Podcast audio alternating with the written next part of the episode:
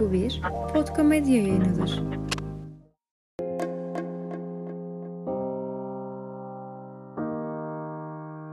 Endişeleniyorum, hayır diyemiyorum, çok yorgunum, sevmek ve sevilmek istiyorum, sınır koyamıyorum diyorsan biz de sana e insanlık hali diyoruz ve bu podcast'te tüm bu konuların derinine iniyor, duygularımızı anlayarak başımıza gelenleri anlamlandırıyoruz. Ben Arda Erel, elimden gelenle varım ve birlikte büyümek için buradayım. İnsanlık Hali podcast serimize hoş geldiniz. Son 7-8 yıldır temel insanlık halleri üzerine okuyorum, düşünüyorum ve sizlerle paylaşıyorum. Kendi arayışımla çıktığım bu yolda sizlere hep yazınsal olarak seslenirken şimdi sesli içeriklerle karşınızdayım. Burada hissettiğiniz tüm duyguları, çoğu insanın yaşadığı, ortak problemleri konuşacağız. Konuşulmasını istediğin konular varsa bunları Podkomedya kullanıcı adıyla Instagram'dan bu yayının gerçekleşmesinde büyük rol oynayan partnerin Podkomedya'ya iletebilirsin. Bugün yanımda moderatörlüğü üstlenmek üzere Podgomedya'dan Çiğdem var. Size Hanspace Piyale Paşa'dan sesleniyoruz ve terapinin katkılarıyla başladığımız bu bölümde Çiğdem'le sağlıklı ilişki takıntısı üzerine konuşacağız. Bu benim çok önemsediğim bir konu.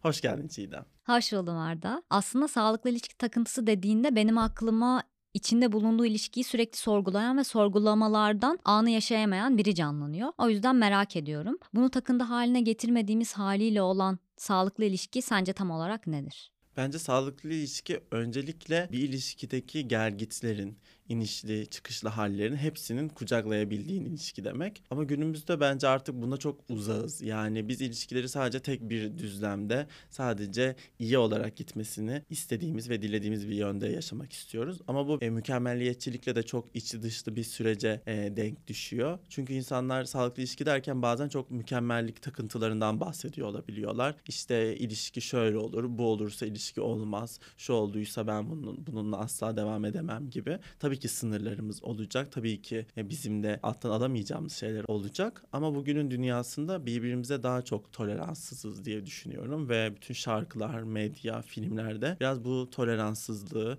bu e, mükemmellik takıntısını daha da çok pompalıyor diye inanıyorum. Hı hı. Aslında senin dediğin gibi günümüzde böyle sağlıklı ilişkilerden işte onun yapılmadığı, bunun söylenmediği gibi bir çerçeve içinde bahsediliyor. Böyle sanki hani olması gereken bir şey var ve ona uymuyorsan hayır sen sağlıklı ilişkide değilsin gibi bir tedirginlik de yaratıyor bir noktada. O yüzden sence sağlıklı ilişkide hiç yaralanma veya ufacık bir toksiklik bile yok mudur? Yani böyle her şeyin tas tamam olduğu, en ufak bir anormalliğin olmadığı bir ilişki mi sağlıklı ilişkidir? Yani yaralanmak benim çok önemsediğim bir konu bu arada. Çünkü yaralanma hakkını da veriyoruz biriyle ilişkide olduğumuzda.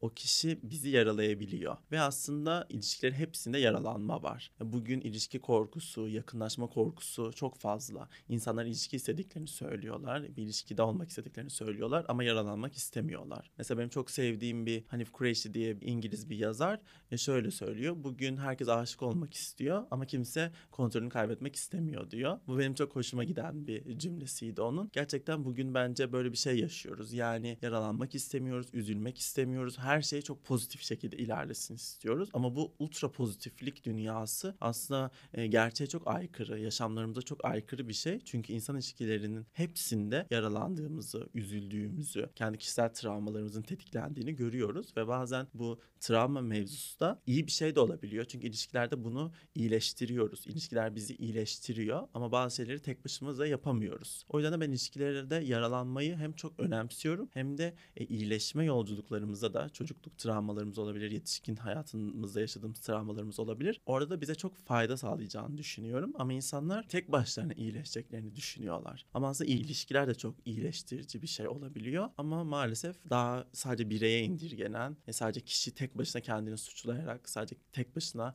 her şeyin üstesinden gelmesi bekleniyor bugünün toplumlarında. Ben ilişkileri e, ve bağlanmayı bu yüzden çok önemsiyorum. Aslında belki ilişkiye nasıl baktığınla da ilgilidir bu değil mi? Biraz öyle geliyor senin anlattıkların onu duyuyorum. Hani sonuçta seni yaralayan bir şeye hayır ya bu benim gelişim alanım aslında. Bundan nasıl çıkabilirim? Onu da buna nasıl dahil edebilirim deyip yardım da alabilirim. Evet yani tetikleniyorsun. Aslında tetiklenmek de güzel bir şey. Evet burada ben tetikleniyorum. İlk önce bunun farkına varmak ve daha sonrasında evet belki bunu çocukken yaşamıştım. Şimdi artık yetişkinim. Burada artık farklı bir pozisyon almam gerekiyor. Farklı bir role girmem gerekiyor diyerek bu alanda kalabilme becerisini geliştirmemiz gerektiğini düşünüyorum. Hı hı. Aslında tam da bu noktadan bir ilişkinin sağlıklı veya sağlıksız olduğunu nasıl ayırt ederize geçmek istiyorum. Böyle az önce de söyledim hani sağlıklı ilişki takıntısı bana daha hani içinde bulunduğun ilişkinin sürekli sağlıklı olup olmadığını sorgulamak gibi geliyor. İlişkinin ilk evresi için belki bu hani böyle tanıma aşamasıdır, normaldir diyebileceğimiz bir şey ama sonrası için zararlı olduğunu düşünüyorum senin gibi. Hem sen bunu nasıl değerlendiriyorsun hem de bu ayrım sence nasıl yapılabilir? Bence sağlıklı ve sağlıksız olanın ayrımı şu an böyle sosyal medyada da çok fazla tabii bu konularda işte yazıp çizenler var ve çok herkesin de bir fikri var. İşte sağlıklı ilişki şu, sağlıksız ilişki şu. İşte her şeyin başına mesela toksik kelimesini ekliyoruz artık. İşte bu toksik e, bir hareket, bu işte toksik bir erkek, bu toksik bir kız diyoruz. Ama aslında bu çok damgalayıcı bir şey öncelikle. Yani birbirimizi aslında damgalıyoruz e, bu yolla ve bu birbirimize bizi yakınlaştıran bir şey değil insan ilişkilerinde ya da anlamaya yönelik de bir hareket değil en önemlisi. Çünkü birini anlamak için ilk önce onu damgalamamanız gerekiyor. İlk önce onu anlamanız lazım ve toksik gibi bir şey çok ağır da bir itham bence ya da mesela bir şey çok sağlıksız demek ağır da bir itham. Yani kişiyi gerçekten bir köşeye itmiş oluyorsunuz bunu söylediğinizde onu damgalamış oluyorsunuz. Bugün çok kullanılıyor bu. Yani ben bunu sadece ilişkiler üzerinde değil de birbirimizi görme biçimi olarak da konuşmamız gerektiğini düşünüyorum. Çünkü birbirimizi sürekli bu şablonların içerisinden gördüğümüzde birbirimizi sıkıştırıyoruz aslında şablonlara. Ama şunu çok iyi biliyoruz ki bir kişi hem sağlıklı hem sağlıksız eylemlerde bulunabiliyor. Ya da bir kişi genelde sağlıklı olurken kimi zamanlar sağlıksız hareketlerde bulunabiliyor. Yani her şeyin bu sağlıklılaştırıldığı ve her şeyin işte bu toksik bir yerden görüldüğü iki ayrımı da doğru bulmuyorum. Aslında bu ayrımlar yerine bu kadar keskin ayrımlar yapmak yerine insanları biraz daha e, derinlemesine anlamamız gerektiğini ama birini damgaladığımızda işte sen toksiksin, işte sen bu sağlıklı bir hareket değil dediğimizde bunu anlamaktan çok uzağa düştüğümüzü düşünüyorum. Aslında dediğin gibi popüler bir artık kelime haline geldiği için hakikaten çok sık görüyoruz bunu. İşte narsist de bence böyle bir şey. İşte o narsist biri falan. Evet. Yani aslında bunları demek bu kadar kolay olmamalı. Hakikaten öyle de olabilir ama Aslında bunu kendimizi korumak için yapıyoruz diye düşünüyorum ben. Yani işte o narsist. O yüzden de "Hmm, ben de değilim. Ben iyiyim. O narsist. İşte o bana yaptı. Tabii ki bu arada insanlar narsist erkeklerle ya da kadınlarla birlikte oluyorlar ve çok zarar görüyorlar. Hatta genelde kadınlar narsist erkeklerle daha çok bence ilişkiler kuruyorlar ve bu benim çok gördüğüm bir şey. Ama mesela ben bunun toplumsal yanını da çok önemsiyorum. Geçenlerde okuduğum bir feminist yazar mesela narsist erkek demek yerine işte patriarkanın eğittiği bir erkek mi demeliyiz acaba diyor. Mesela bundan sonra toplumsal bir alana da çekiyor. Çünkü bu işte narsist ya da bu toksik dediğimiz şeylerin aslında bir de toplumsal tarafı var. Yani bunların toplumsal tabanda yaşanıyor bunların hepsi ve bunlar tesadüf değil. Yani niye bu kadar çok mesela işte mükemmelliyetçilik takıntısı var? Niye bu kadar işte sağlıklı ilişki takıntısı var?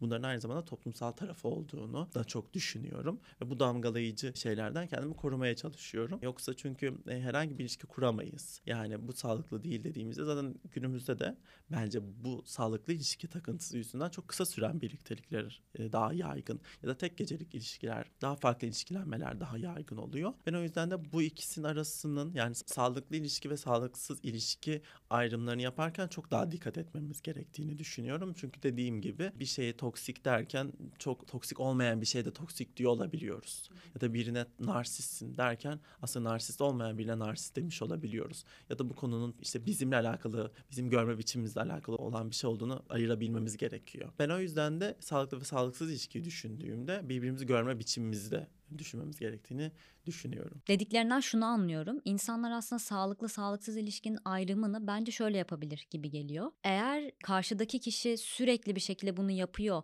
ve rahatsız olduğunu söylenmesine rağmen yapıyor ve aslında içgörü vermiyor benimle ilgili. Tamamen onunla ilgili bir durumsa evet belki toksikliğe daha yakın bir durum vardır. Ama eğer onun yaptığı bir şey beni rahatsız ediyor ve aslında benimle ilgili başta da dediğin gibi tetiklendiğim bir şey ve benim gelişim alanımsa burada dönüp kendime bakmam lazım. Veya dediğin gibi şey de çok önemli. Ya belki çok sağlıklı bir insan veya çok sağlıklı bir ilişkinin içindesiniz ama öyle bir evre oluyor ki bunu sağlıksız da geçirebiliyorsunuz. Kesinlikle. Bir de bazı insanlar var mesela e, sağlıklı ilişkiye ya da daha sakin bir ilişkiye alışık değiller. Ve onu da işte sıkıcı bulabiliyorlar. Ya da onu da toksik diye nitelendirebiliyorlar beyinlerinde. Yani ben beynimizin bize oyunlar oynadığını da düşünüyorum insanları algılarken. Yani çok geçmiş örüntülerimizle birbirimizi algılıyoruz. Aktarım yapıyoruz daha çok aslında ilişkilerimizde. Ebeveynlerimizle kurduğumuz ilişkilerde ya da geçmiş partnerlerimizle olan ilişkilerimizin aktarımlarını yeni olan partnerlerimize aktarmaya çalışıyoruz. Onun gibi işte ya da değil. O e, kafamızdaki bu şablonlarla görmeye çalışıyoruz. Tabii bunlar bize hep toksik olan ve toksik olmayan, sağlıklı olan ve sağlıklı olmayan e, ayrımını yaptırtıyor. Çünkü zihnimiz sürekli geçmişteki "Hmm, şununla böyleydi, o sağlıklıydı, bu sağlıksız demek ki. Ya da işte bu şöyleydi, böyleydi diye bir ayrıma gidiyor. Bunları gerçekten aslında terapi ortamında tek başına e, işlemek çok önemli. Yani kişiler bu sağlıklı ve sağlıksız olanın ayrımını yapmak için gerçekten aslında eğer imkanları varsa terapi görmeleri gerekiyor. Terapide zaten genellikle örneğin benim terapistim yani sağlıklı ve sağlıksız olanı çok hızlı şekilde ayırmıyor. Ya da bir sağlıklı ilişki takıntısı bu arada bende çok eskiden vardı. Biraz ondan da bahsedebilirim. Bunu sağlıklı bulmuyordu. Yani bu aslında mükemmelliyetçilik takıntısıyla ilişkilendiriyordu terapistim ve ben de bunu çok doğru buldum. Yani şöyle olmalı, böyle olmalı diye bir sürü bir sürü şeyler söylüyordum terapistime. E, hayatımdaki kişiden beklentim olarak ve o böyle biri yok demişti bana mesela. Bu çok hoşuma gitmişti benim. Çünkü gerçekten aslında bir sürü kriter görüyoruz. Mesela ben Twitter'da çok görüyorum. İşte bir erkek şöyle olmalı, bir kadın böyle olmalı. Bir kriterler silsilesi okuyorum mesela. Ama aslında öyle insanlar yoklar. Gerçekten yoklar. Yani bir insan ya da ikisini taşıyor ama üçünü taşımıyor. Ya da beşini taşıyor ama ikisinde yine çok zayıf. Ama insanlar bu mükemmeliyetçilik takıntısından bu beklentileri sürekli gerçekleştirmek istiyorlar partnerlerinden. Ama bu da insanları çok nesneleştirmeye giriyor. E, Özneleştiremiyorlar ve burada çok ciddi sıkıntılar doğuyor ilişkilenmeye dair diye düşünüyorum. Sağlıklı veya sağlıksız ilişkiyi ayırt etmek her zaman o kadar da kolay olmayabilir. Eğer bunun ayrımında zorlanıyorum diyorsan bu sefer terapin sana e insanlık hali diyor ve çözümüyle geliyor. Bölüm destekçimiz terapin sayesinde ihtiyacınıza uygun terapistinizi keşfedebilir. Dünyanın neresinde olursanız olur online bir şekilde 7-24 terapinizi almaya devam edebilirsiniz. Tüm insanlık hallerini şefkatle kucaklayan terapin insanlık hali dinleyicilere özel ilk terapi seansınızda %20 indirim sunuyor. Bu indirimden yararlanmak istersen insan 20 kodunu kullanabilir ve terapi almaya hemen başlayabilirsin. Bölüm açıklamasından indirim kodunu alarak terapin mobil uygulamasını indirebileceğin linke tıklamayı da unutma. Aslında tüm bu sorgulamalara değinmişken bir yandan da ilişkili anı yaşayamayabiliyoruz. Tüm bunları sorgulamak arka planda bu düşüncelerin, soruların dönüyor olmasından sebep. Böyle soruları gömülüp geçmiş ve geleceği düşünmekten anı yaşayamadığımız ilişkilerde bu durumun sence nasıl önüne geçilebilir? Ben bugün zaman algısının çok toplumsal e, bir yerde sorun olarak deneyimlendiğini düşünüyorum. Daha doğrusu bugün herkes zamanı gerçekten çok hızlı bir şekilde yaşıyor öncelikle. Yani zamanda bir sıkışma yaşıyoruz. Ve bunu ilişkilerimize de görüyoruz. Yani ilişkilerde hızlı beklentiler, birine hemen işte tanıdığını zannetmek ya da biriyle hemen ilişkiye girmek, çok hızlı şekilde ilişkilenmek. Burada bir hız kültüründe yaşadığımızı düşünüyorum ben. Hatta bazı sosyologlar buna işte şimdici kültür diyor ve burada zamanın algısında bir yer değişikliği yaşandığını söylüyor. Birbirimize zaman ayıramıyoruz. Yani örnek veriyor. Hatta benim çok sevdiğim e, Bowman caddede mesela birbirimize çarpıştığımızda bu bizim zamanımızdan çalıyor diyor. Artık birbirimize hani çarpışacak kadar bile bir zamanımız yok ya da işte vakit nakittir gibi şeylerle aslında zamanı sürekli e, çok tüketiyoruz. Yani ekonomik anlamda da tüketiyoruz ve ilişkilerde de o benim zamanımı çaldı ya da işte ona zamanım şöyle oldu böyle oldu diyerek zaman algımızı da çok farklı bir yerde deneyimlemeye başladığımızı düşünüyorum. Bunu da tabii çok sosyolojik bir yerden görüyorum. Soruna gelirsek insanlar anı yaşadığını zannediyor ama gerçekten insanlar çok şimdinin içinde değiller. Ya da bazen de çok fazla şimdinin içindeler ve telaş içerisindeler. Yani örnek veriyorum mesela beklemek bugünün dünyasında çok yeri olmayan bir eylem. İnsanlar birbirini bekleyemiyorlar. Beklediklerinde işte çok fazla öfkelenebiliyorlar. Yani insanların zamanı bugün gerçekten çok değişik bir yerden deneyimleniyor. Geçmişe bakmak zaten beynin bir orada soru işareti takılması demek bence. Gelecekte şu andan e, mutlu olamamak, gelecekteki bir şeyin peşinde koşmak sürekli. O yüzden de şimdi de aslında kaldığımızda aslında insanların mutsuz olduklarını ben görüyorum. Yani mutsuz hayatlarda sürdüklerini. O yüzden de bu zamanlar arası e, yolculukta e, kendilerini daha iyi hissettiklerini düşünüyorum. Beyin aslında kendine bir umut arıyor. Ya gelecekte daha iyi olacağına inanmak istiyor ve oraya e, kendisini baltalıyor diyebilirim. Ya da çok geçmişe gidiyor ve geçmişteki bir özleme yerleşmeye çalışıyor. Bu yüzden zaman algısında çok ciddi bir sorunda yaşıyoruz. Aslında mutsuz şekilde deneyimliyoruz zamanı. Çoğunlukla da tam şimdi de değiliz. Daha çok gelecekte ya da geçmişte deneyimliyoruz ve ilişkilerimiz de bundan çok etkileniyor. Çünkü Örnek veriyorum karşımızdaki insan aslında hiç geçmişimizdeki birine benzemiyor ya da fantezimize benzemiyor ama biz onu ya geçmişteki birine benzetmeye çalışıyoruz ya da gelecekteki bir fantezimize benzetmeye çalışıyoruz. O yüzden de tam kişiyi de göremiyoruz aslında. Bu benim çok üzüldüğüm bir şey. E, insan ilişkilerinde de çok fazla gördüğüm bir şey. Yani insanlar kendilerini olduğu gibi kabul etmekle çok fazla haşır neşir oldular ama karşı taraf olduğu gibi kabul etmekle hiç haşır neşir değiller. Onunla çok ilgilenmiyorlar mesela. Çok doğru aslında. Çok güzel bir şey söyledin Arda. Yani aslında o ilişkide olmanın en önemli yanı karşıdakini görmek. Ya bu kişi nasıl biri? Tam olarak hangi hareketleri çok sık yapar, neleri yapmaz, neyi sever, neyi sevmez, bizim ortak noktalarımız neler? Yani bundan öte insan hep kendini düşünüyor. İşte bana bunu yaptı, şöyle söyledi. Hayır, ilk başta bir karşıdakini tanı. Gerçekten onun niyeti iyiyse belki de bu güzel bir şeydir. Dolayısıyla tabii ki de çok uç örneklerden bahsetmiyorum. Her niyeti iyi olan insan iyi bir şey yapmıyor. Ama orada karşıdakiyi tanımak bana kıymetli gibi geliyor senin dediğin gibi. Kesinlikle, kesinlikle. Bir de insanlar farklılığı da koruyamıyorlar. Bu benim çok önemsediğim bir şey. Örnek veriyorum karşımızdaki kişi ara ara öfkeli bir insan olabilir. Ya da ara ara işte çok tembellik edebilir örnek veriyorum. Bunlara çok fazla ses çıkarmak karşımızdaki kişinin olduğu gibi olmasını kabul etmemek demek oluyor. Ama bazı insanlar buna rağmen beraber olabilirler. İlişkilerde birbirimizle bazı yönlerimizi beğenmeyiz, bazı yönlerimizi sevmeyiz. Ama ilişki ona rağmen devam eder. E, onun e, farklılığına rağmen, onun beğenmediğim yönüne rağmen devam edebilir. Tabii burada alttan aldığımız şeyin ne olduğu çok önemli. Onun sınırı çok önemli. Ama çoğu insanın birbirini tanıdığını düşünmüyorum ben bugün ilişkilerinde. E, ilişkilerde insanlar dediğim gibi e, farklılıkları çok korumuyor, bunları önemsemiyor. Daha çok zorbalık yapıyor. Yani karşı tarafın değişmesini bekleyerek ilişkileniyorlar. Ama karşı taraf sadece kendisi isterse daha çok değişebilir. Hep e, bizim baskımızla, bizim ona değişmen lazım, değişmen gerekiyor. İnsanların çoğunun sevilmek için bir şeyler yapmaları gerektiğini e, düşündüklerini düşünüyorum.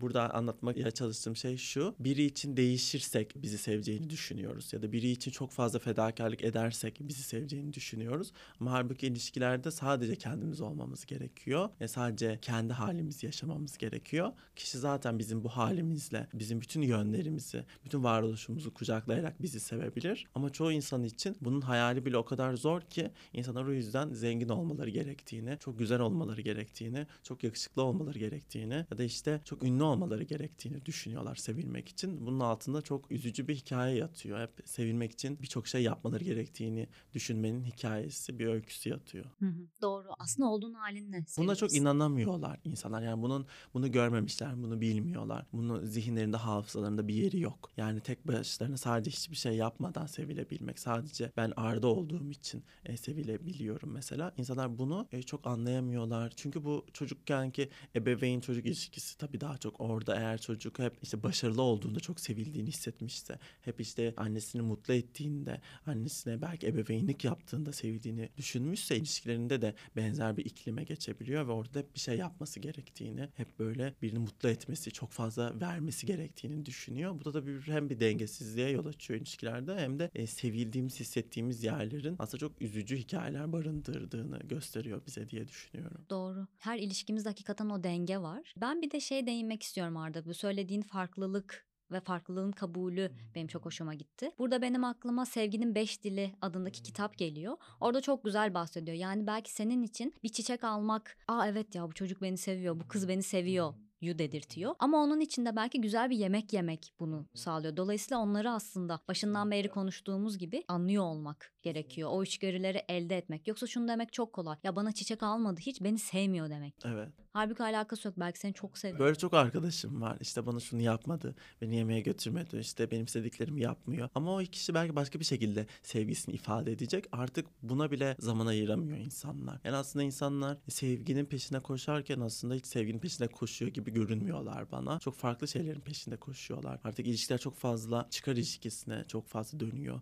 Çok ekonomik beklentilerin içerisine dönüyor. E tabii yaşadığımız çağ, yani sistem de insanlara ilişkilerde bu yeni beklentileri doğurabiliyor. Ama burada sevgiyi tekrar canlandırmamız gerektiğini düşünüyorum. Sevgiyi görünür kılmamız gerektiğini düşünüyorum. Çünkü daha farklı şeyler daha çok artık e, görünür kılındı. Daha çok ekonomik şeyler görünür kılındı ilişkilerde. Ama aslında onun mutlu etmediğini yani maddenin mutlu etmediğini uzun yıllardır e, hem çalışan sosyologlar hem aslında insanlık tarihi de bize bunu gösteriyor. Peki Arda böyle her anlamda dengeden bahsediyoruz ilişkide işte maddi, manevi, az önce bahsettiğimiz o içgörülerdeki denge, değer verme vermede, sevgide, emekte ve geri kalan her şeyde sence denge önemli midir? Ve ilişkide denge nedir? Zor bir soru bu arada cevaplaması. Yani bir de ben bazen şeye çok dikkat etmeye çalışıyorum. Yani ilişkiler şöyle, ilişkiler böyledir demek. Hani ilişkileri çok biricik görüyorum aslında. Yani bir arkadaşımı dinlediğimde, şimdi belki senin örnek veriyorum ilişkin dinlesem herkese farklı bir yorum getirmem gerektiğini düşünüyorum. Yani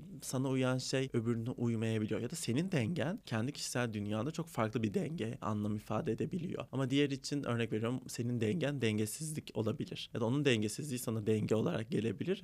Bu da bizim için dengenin ifade ettiği çok önemli. Örnek veriyorum benim için denge gerçekten bir uyum yakalamakla da ilişkili. ilişkilerde ya da kendimi çok fazla yormamakla da çok ilişkili. Ama kimi için işte az önce anlattığım gibi kendini yorduğunda yani kendini çok fazla karşı tarafa emek harcadığında iyi hissedebiliyor. Onun da dengesi o mesela. O yüzden onu o dengeden çıkarmak ya da sen işte dengesiz bir ilişki kuruyorsun ya da sen toksik bir ilişki kuruyorsun demek çok yanlış. Buradan şundan da bahsetmek istiyorum. Eskiden ben de işte sosyolojik okumalarımın daha az olduğu dönemlerde insanları toksik olarak nitelendirmeyi çok daha kolay yapardım. Ama mesela benim 7-8 yıldır beraber olan bir arkadaşım var ve o ilişkiyi çok toksik olarak görüyordum. Ve evlendiler ve çok çok mutlular şu an. Mesela o çok bana şey geliyordu, toksik geliyordu. Yani ama birçok şeyi beraber yaşadılar. Yani birçok inişli çıkışlı hikayeleri var ve sonunda yine de her şeye rağmen beraber olmak istediler. Bence bu çok önemli bir şey. Günümüzde artık işte bunu yakalayamadığımızı düşünüyorum ilişkilerde. Yani her halimizde belki birbirimizi inciterek, belki birbirimizi yaralasak da yan yana olabilmeyi isteyebilmek, gönül alabilmek ya da özür dileyebilmek. Onlar mesela bunları yapabiliyorlardı. Birbirlerini kırsalardı, üstselerdi. Orada da travmalar ya da toksik örüntüler vardı. Ama günün sonunda yine de yan yana gelebilmek ya da beraber olmak istemek çok önemli. Ben mesela artık bunu daha sağlıklı buluyorum ya da sağlıklı bir şeylerden konuşacaksak bunları da konuşmamız gerektiğini düşünüyorum. Çok güzel. Yine çok güzel bir şey söyledin. Her ilişki biriciktir ve anladığım kadarıyla her ilişkinin dengesi de biriciktir. Kesinlikle. Ben böyle düşünüyorum. Yani senin dengenle benim dengem çok farklı olabilir. Yani senin için denge ne ifade ediyor? Örnek veriyorum. Benim için ne ifade ediyor? İlk önce bunu konuşmamız da gerekiyor. Bunların hepsinin herkes için aynı anlam ifade ettiğini düşünmüyorum. İlişkilerde şu dengedir dediğimizde belki biri onu çok önemsemiyor olabilir. Ama benim için çok daha önemli bir yeri olabilir diye inanıyorum ben. Harika. Çok teşekkürler Arda. Keyifli sohbetin için. Ben teşekkür ederim asıl. Bu arada bizi dinleyen herkese de çok teşekkür ediyorum. Bu benim ilk yayınım. O yüzden beni yalnız bıraktığınız için çok teşekkürler. Sağlıklı ilişkiyi takıntı haline getirdim diyorsanız biz de size e insanlık hali diyor ve buradaki kök nedeni keşfetmeniz için ışık tutuyoruz. Sonraki bölümlerde bambaşka konularda duygularımızı, düşüncelerimizi ve kendimizi daha iyi anlıyor, başımıza gelenleri anlamlandırıyor olacağız. Birlikte büyümek istersen bir sonraki bölümde buluşalım. Bugün burada bu yayının gerçekleşmesini sağlayan Podka Medya'yı Instagram'dan takip etmeyi unutma. Bir sonraki bölümde görüşmek üzere.